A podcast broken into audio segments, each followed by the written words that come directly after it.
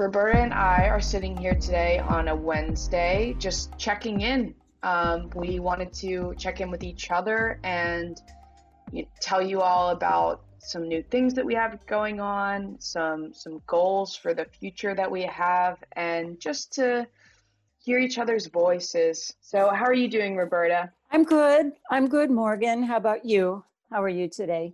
I'm good. Um, obviously, last week was crazy, but fortunately, uh, something crazy in my personal life happened over the weekend, which almost helped me distract myself from it and not stay glued to the TV and to the news. Because um, the Capitol, the day that they stormed the Capitol, I was glued to the TV. And it was very much resulting in almost a numbing feeling where you're just in disbelief, but you're not surprised. And everybody's mm-hmm. saying the same things. Everybody feels the same way, at least in your circles. Um, but my cat got fleas over the weekend. So we were we went to the vet. It was a four hundred dollar appointment. We had to vacuum the whole house, and we were up till three a.m. on a Saturday doing that. And it was awful, but at the same time, I like completely forgot about politics for the weekend, which was kind of nice. Wow. Oh, I'm so sorry. Does your cat go outside? No, but I guess you can track them in on your shoes. You can track in flea eggs. Holy crap. I did not know that. Yeah. yeah. But she's all good now. She's treated and the house has been treated and now it's just vacuuming and combing and she'll be all right in no time. Oh boy. Animals, you love them, but they cost money. They cost money. Sure do. Yeah. So today I I too Morgan was sitting at my not a, we don't turn the TV on, but I was glued to the computer where I was watching all the live feeds of what was going on at the Capitol with anger and frustration and fear. Fear. And of course you have these obsessive thoughts where you don't know if you've thought the same thought over and over again like are they going to make it out is it going to you know is there a bomb all those things that they the commentators were talking about. And it just becomes very very troubling. We we stayed up very late that night which is unusual for me. Spoiler alert i'm a very early to bed person but um could, couldn't do it that night. Had to stay up had to stay on the media figure out what was going on and why and who was doing it. And well, we know who caused it, right? There's no dispute there amongst, like you said, people who are in your bubble or in your um, cohort. We knew what the cause was, and it's been brewing for four years. So that was disturbing too. But it made me realize how vulnerable democracy is, you know, that it could just happen like that, where someone triggers um, you know, after a long buildup, triggers the fire, throws the match, and suddenly there's a riot yeah. that kills people and endangers lives and injures people. It was really terrifying. Yeah, yeah. and to see the the police enabling that behavior from white supremacists to that scale. We all know that they enable it, that many of them are white supremacists, and we all know what happened in the summer and how the police reacted to protests for George Floyd um, and for the Black Lives Matter movement, but to see it them be so hypocritical to that scale, you expect it, but you're still in disbelief. That's another one of those things. You're not surprised, but you're just astonished. See, I didn't know that the day of. I I was just looking at the live feeds of what they were showing through, you know, the websites, CNN and the New York Times primarily, and I don't know that any of those commentators were talking about the complicity of the police. Everybody was questioning why was there no police response? You know, mm-hmm. why did these people just flood in with seemingly no police response whatsoever? Why were there so few there? But those questions were not answered on that day. It's only afterwards when I started reading about the complicity of the police and the, you know, the one from Philadelphia, the detective that was actually down there, and all these other police from all over the country that I begin to, I, I understood finally that there was complicity. And that is a problem. That's a huge problem. Yeah. I mean, before it's even exposed in the media, you know that prior to the protests in major cities this summer, the police were were standing in, in lines in front of all the major buildings. And so this was a premeditated protest. So if they don't take that measure, it's obvious that they are choosing not to take that measure, which is enabling. Well, I didn't know if it was so obvious. I, you know, it's the Capitol Police, the Metro Police, the FBI, the National Guard. It's it's complicated. So, and who controls all of them? The Joint yeah. Chiefs of Staff, the Defense. I don't know who's. Maybe no one controls them all. You know, so it was individual decision makers making bad decisions and not coordinating. I could believe that happening. The government is big, you know, to give them the benefit of the doubt. There may have been a cabal of, you know, policing organizations and agencies that didn't want any problem and wanted to enable this thing. Um, but I don't know. I, I think that's all got to be investigated. I don't think there's a, mm-hmm. a clear answer yet on why exactly it happened, who made that decision. Right. Well, the DC Metropolitan Police cannot intervene without, you know, the invitation of the Capitol Police. So there is mm-hmm. that for sure. Mm-hmm. But it's just, you know, uh, the police don't work for us and and their their their statements on who who are you going to call when you're sexually assaulted are disgusting and they won't even help in in in the situation eh, of you know of attempted coup. So I don't know. But to get off that topic, because yeah, let's talk really. about other things.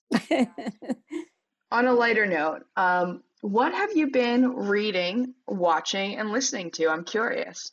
Okay, so somewhere I have a list of everything I read. I read a lot of books during this year, during 2020, both from the library and from buying books.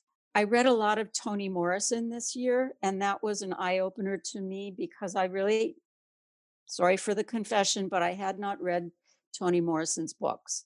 Mm. Obviously, I'd seen Beloved, the movie, and so I knew that. That was amazing, but I hadn't read the books.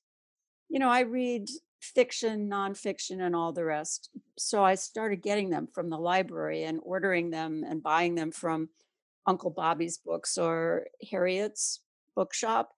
And I want to say they're some of the best books I've ever read. They're just amazing. The language, the sort of mystical, larger than life characters, the settings, the macabreness, the the visceral. Oh my goodness, they're so great. And so I want to like grab them all up and buy some more and read everything she's ever written. So yeah, yeah, that that was my big my big reading canon this year. Plus, I plowed through a very large book by Marlon James, who's a Jamaican writer. The seven, a brief history of seven killings, which is set in Jamaica, and it has Bob Marley in it, a thinly veiled Bob. Marley called the Singer. And that was amazing. It was very hard to get through for me because it was very thick Jamaican patois, you know, um, dialogue. It was a lot of dialogue uh, by characters who were Jamaican born, but it was really a, a whopping good story. Very good. Highly recommended. Thumbs up. So that's me. How about you? What did you read? So, what have I read? I so my um my brother's girlfriend posted at the end of 2020 that she had read 70 books this year which led me to like scramble and I got the same app Goodreads and I was trying to think how many books have I read in my life and I could only think of a hundred. So I my goal for 2021 is to read quite a bit more. I after the haunting of Bly well right before the haunting of Bly Manor came out, which is have you watched it? No, what is that? It's a Netflix. It's a second series um, following the haunting of Hill House, which was after Shirley Jackson's novel. So. I read The Haunting of Hill House um, before The Haunting of Bly Manor came out, and it was so good. Like the way that she writes horror is more about these shifting around you, um, shifting of planes that can slowly make you go insane because of a slight incline. Things like that are very um, real. You can imagine yourself going a little bit crazy if you lived in a slanted home. And mm. that was really amazing. Um, mm. And then I read The Secret History by Donna Tartt. Ah, who wrote The Goldfinch, right? And now I'm reading The Goldfinch, yeah. But my goal is to read the Broken Earth trilogy. I've picked it up a bunch of times. It's by N.K. Jemisin, and it's so it's like I know the writing is amazing. I know it's won awards. What's difficult for me during the pandemic is to have enough concentration to give the world that she's created the attention it deserves and to really immerse myself into it. I find it hard. We live in such a dystopian world this year to really jump into that world. But that's my goal. Um, and I'm hoping reading these longer novels by Donna Tartt will help me inch my way into expanding my attention for that. Good. Did you say, did you mention Goodreads? Is that the app that your um, brother's girlfriend used? Goodreads? Yes, yeah. I'm on Goodreads. You should oh, follow yeah? me or whatever. Yeah, I was on there many, many years ago when someone pointed it out to me. And I would read, I would, like you, I would go back and chronicle, well, or maybe not like you. This is what I did. I read all the time, but not prolifically, like not 70 books a year. That's really, uh, that's amazing. Yeah. So I would go back and put a list of the books that I love, regardless of when I read them, and put a little thumbnail bio, or not bio, but review, thumbnail reviews. And so I got a lot of books in there now. But about a year ago, two years ago, I think it was, I stopped posting to that because it was just like I was overwhelmed with art blog stuff. And it became just another chore to do it. You know, the way sometimes social media becomes a chore. Um, but it's a really good platform. It's a little community, or maybe not so little. I don't know. It's great. It is great. I like the curated lists of books they have, the best mm-hmm. of 2021, mm. the best of different genres. The the one that I found that was funny was um the most often started but not finished books. yes. And what do you remember any of those? Because I have a bunch of those. Yeah, because one of them was something that I had just marked red, even though I never finished it, which was Catch 22.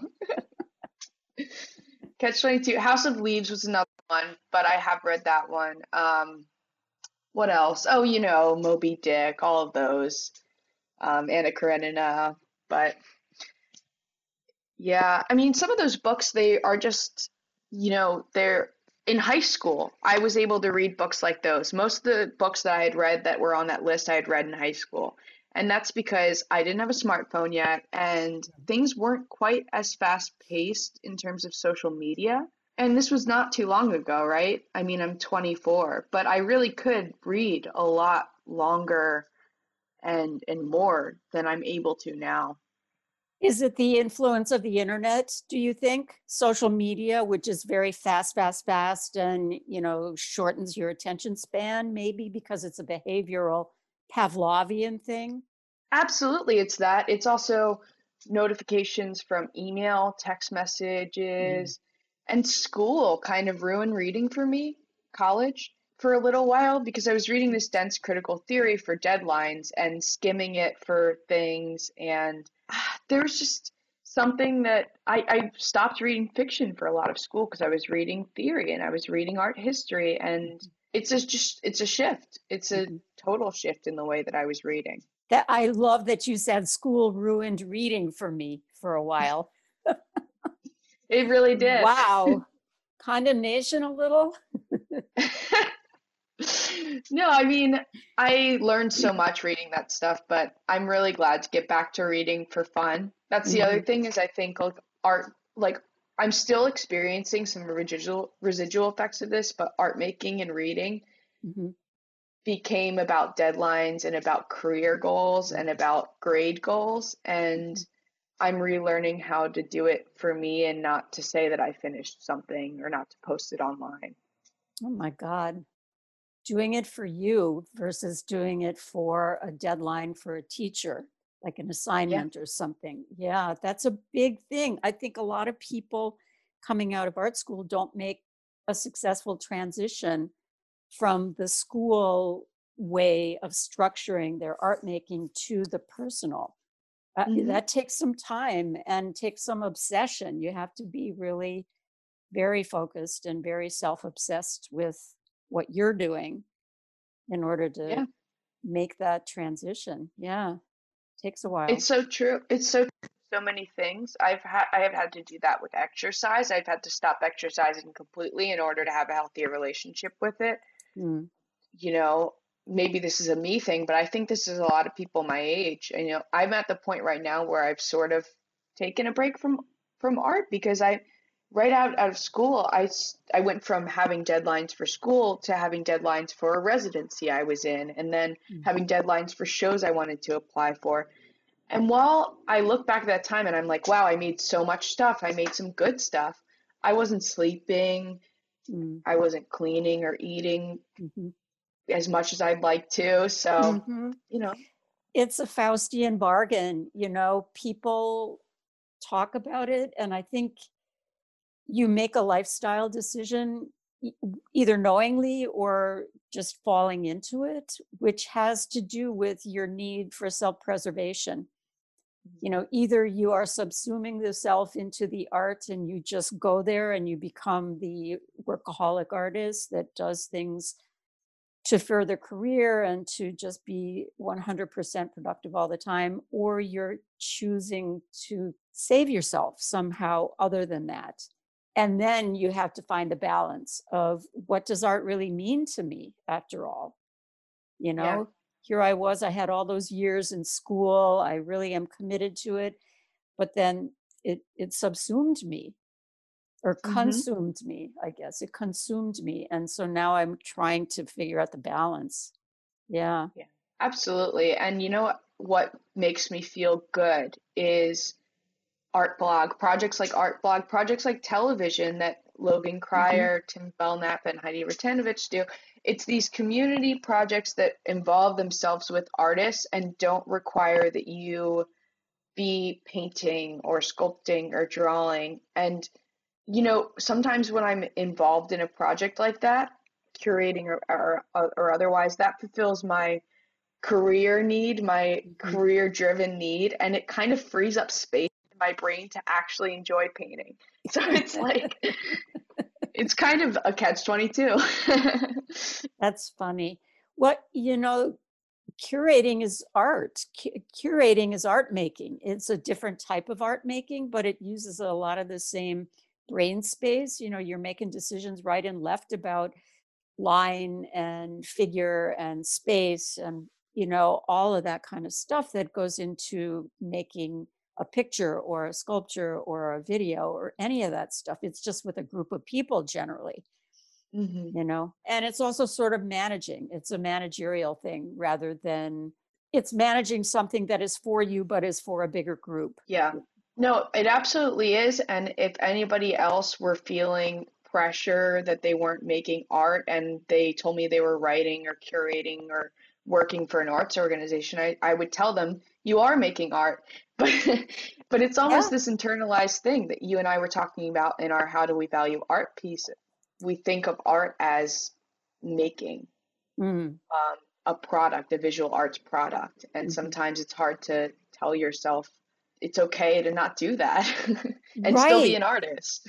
Yeah, well, it gets to the definition of art. Art doesn't have to be a product.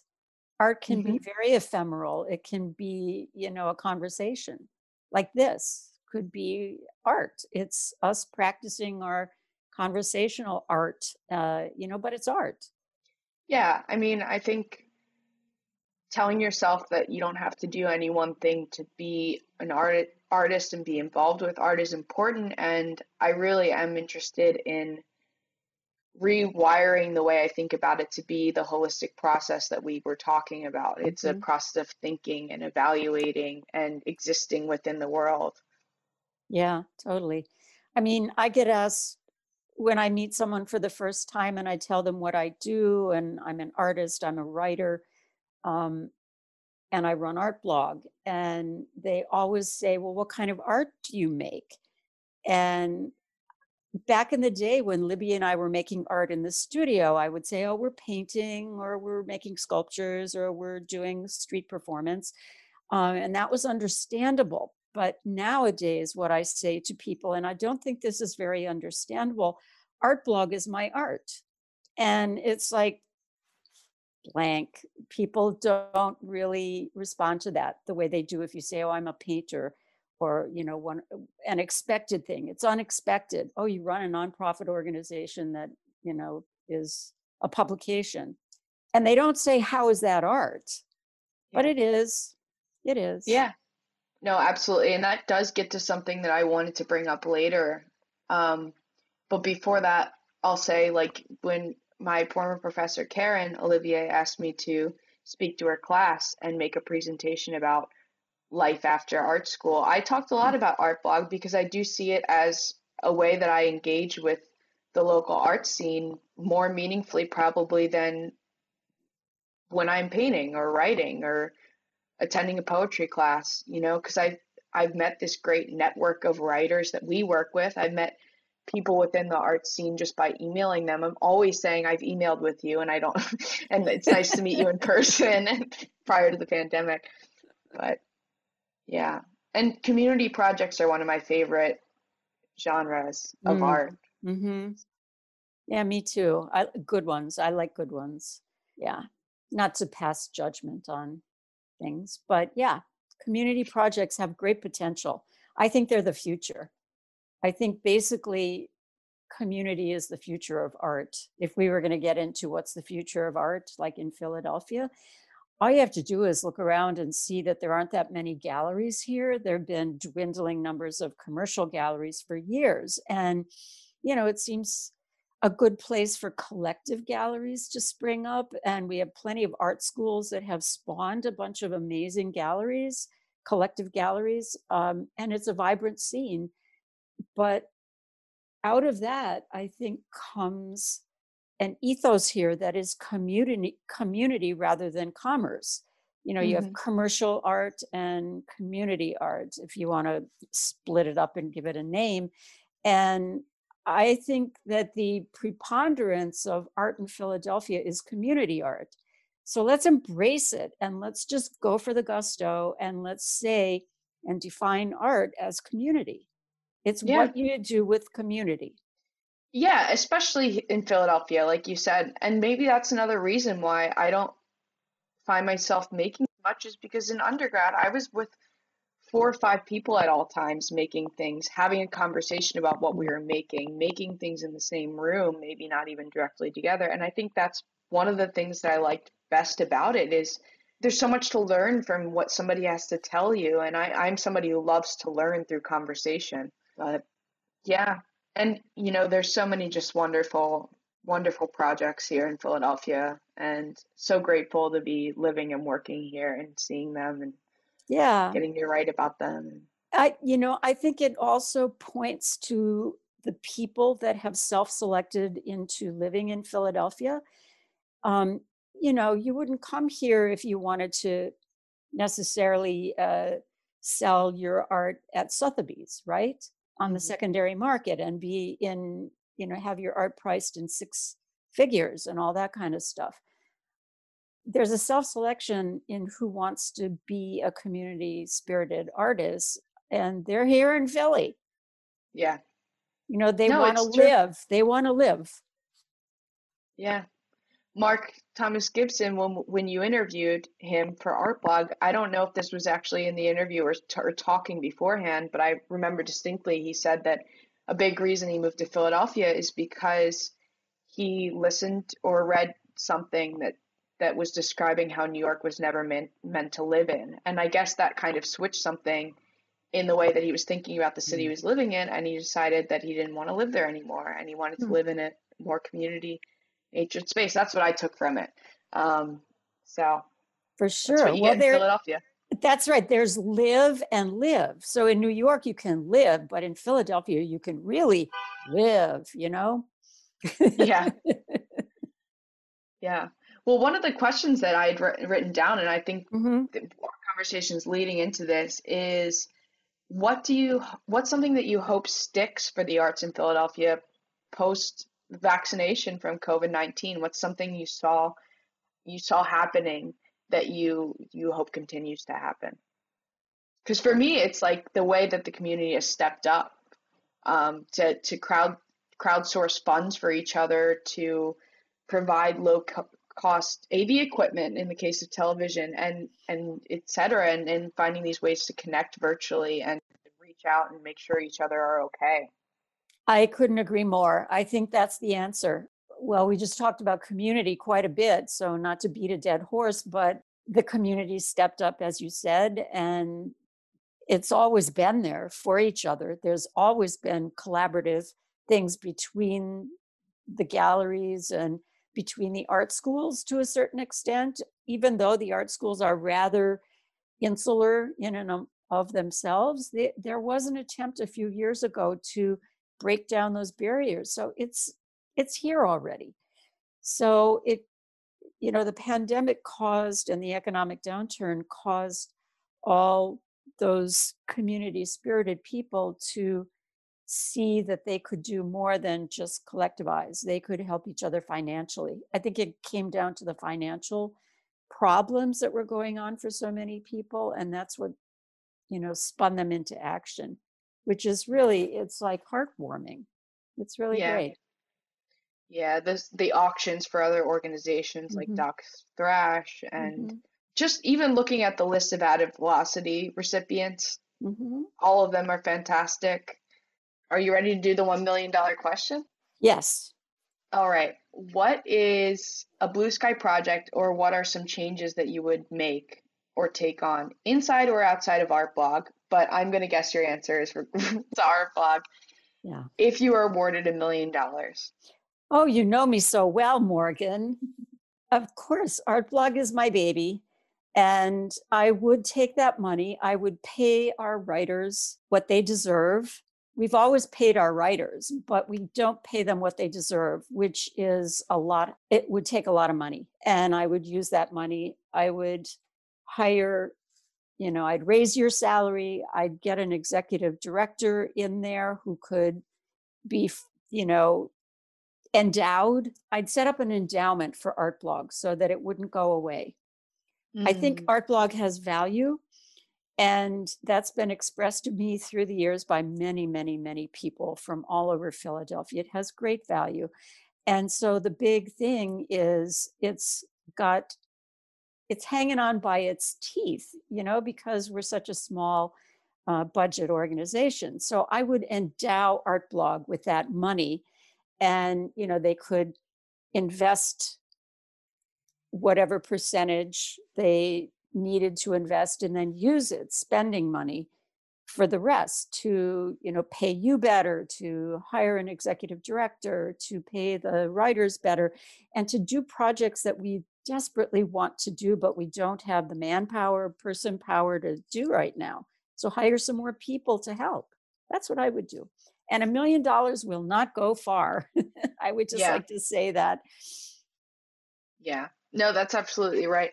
And I was thinking about this a lot because there's the blue sky things you want to do. You want to, you know, put out more podcasts and have all the equipment that you need to to do it with the the you know, have the ability of people to call in on the phone and have it sound great. But what I was actually thinking about is I I, I don't think I would change too much of those things in reality. Um, I think, you know, the, the first thing I would do is advertise Art Blog. And because it does have great value, and just to expand that as it is now, as it is now, it is very valuable to many people. So it can be valuable to more people, exactly as it is now, if we are able to advertise. And, you know, the projects that we talk about all the time a writing residency, a one year salary for a writer. Wouldn't that be great?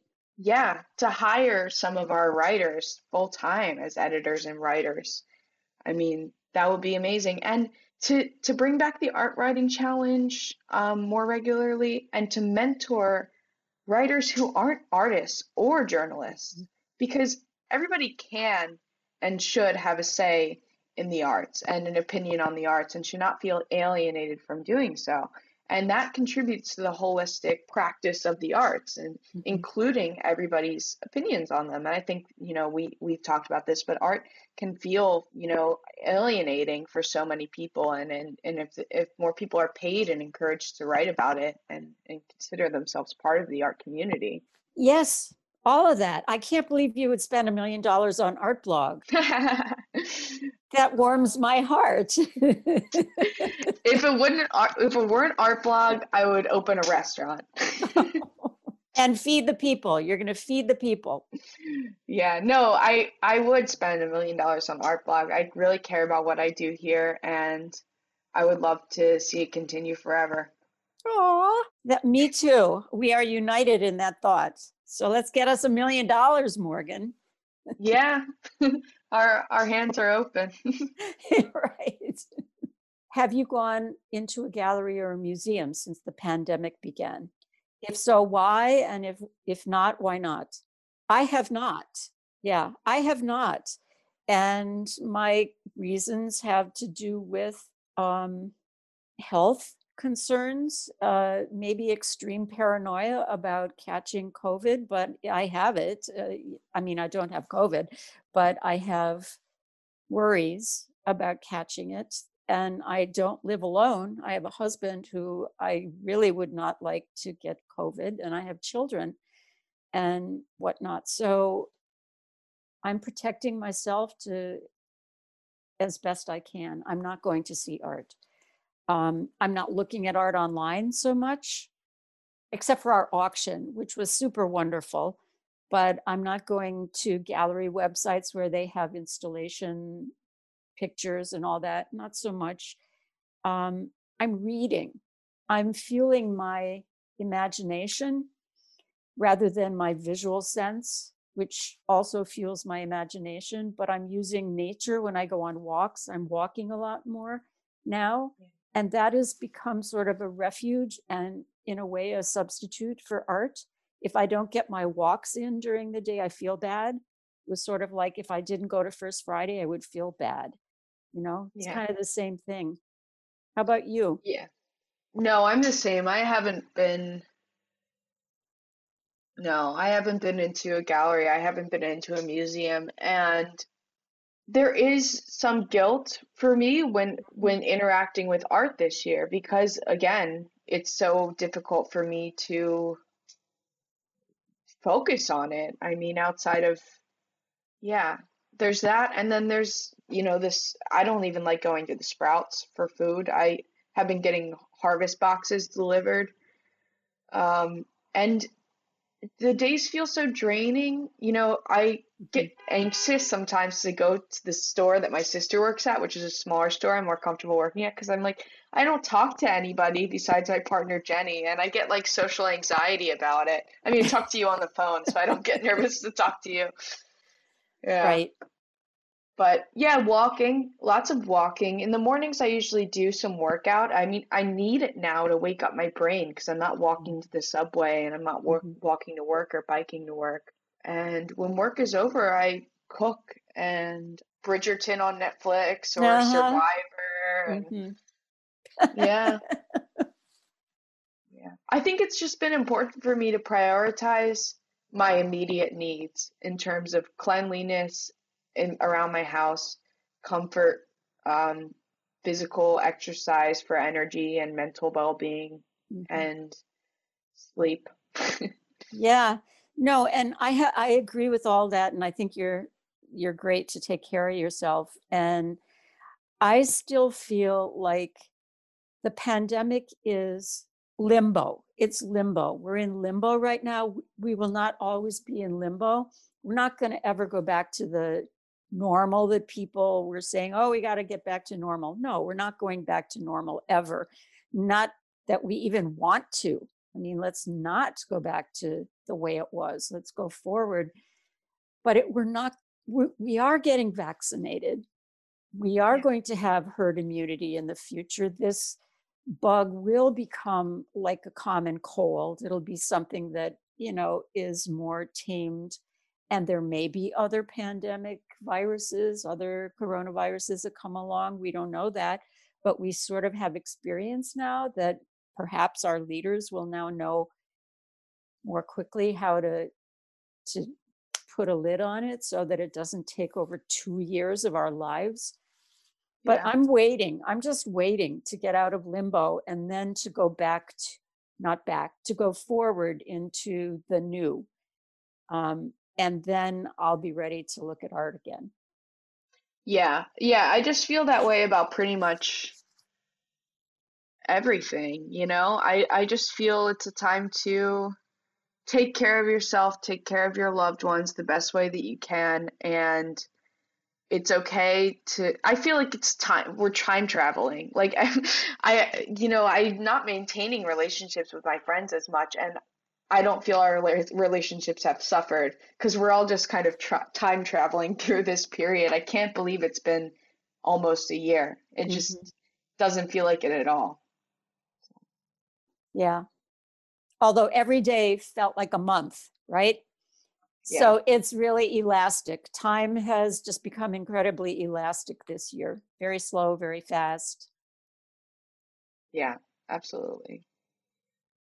But you know, there have been its upsides. I've solidified more healthy um, routines, waking up earlier and exercising and eating breakfast before I start my day and mm-hmm. having dedicated time before bed to turn off the electronics and read or whatever else. So. Yeah, that's a good one. Turn off the electronics. Yeah. Well, this has been a fun conversation. We'll see if it's any if it's fun for other people to listen to. yeah. Shall we sign off? Yeah. Thanks for listening. Yeah. Thank you for listening.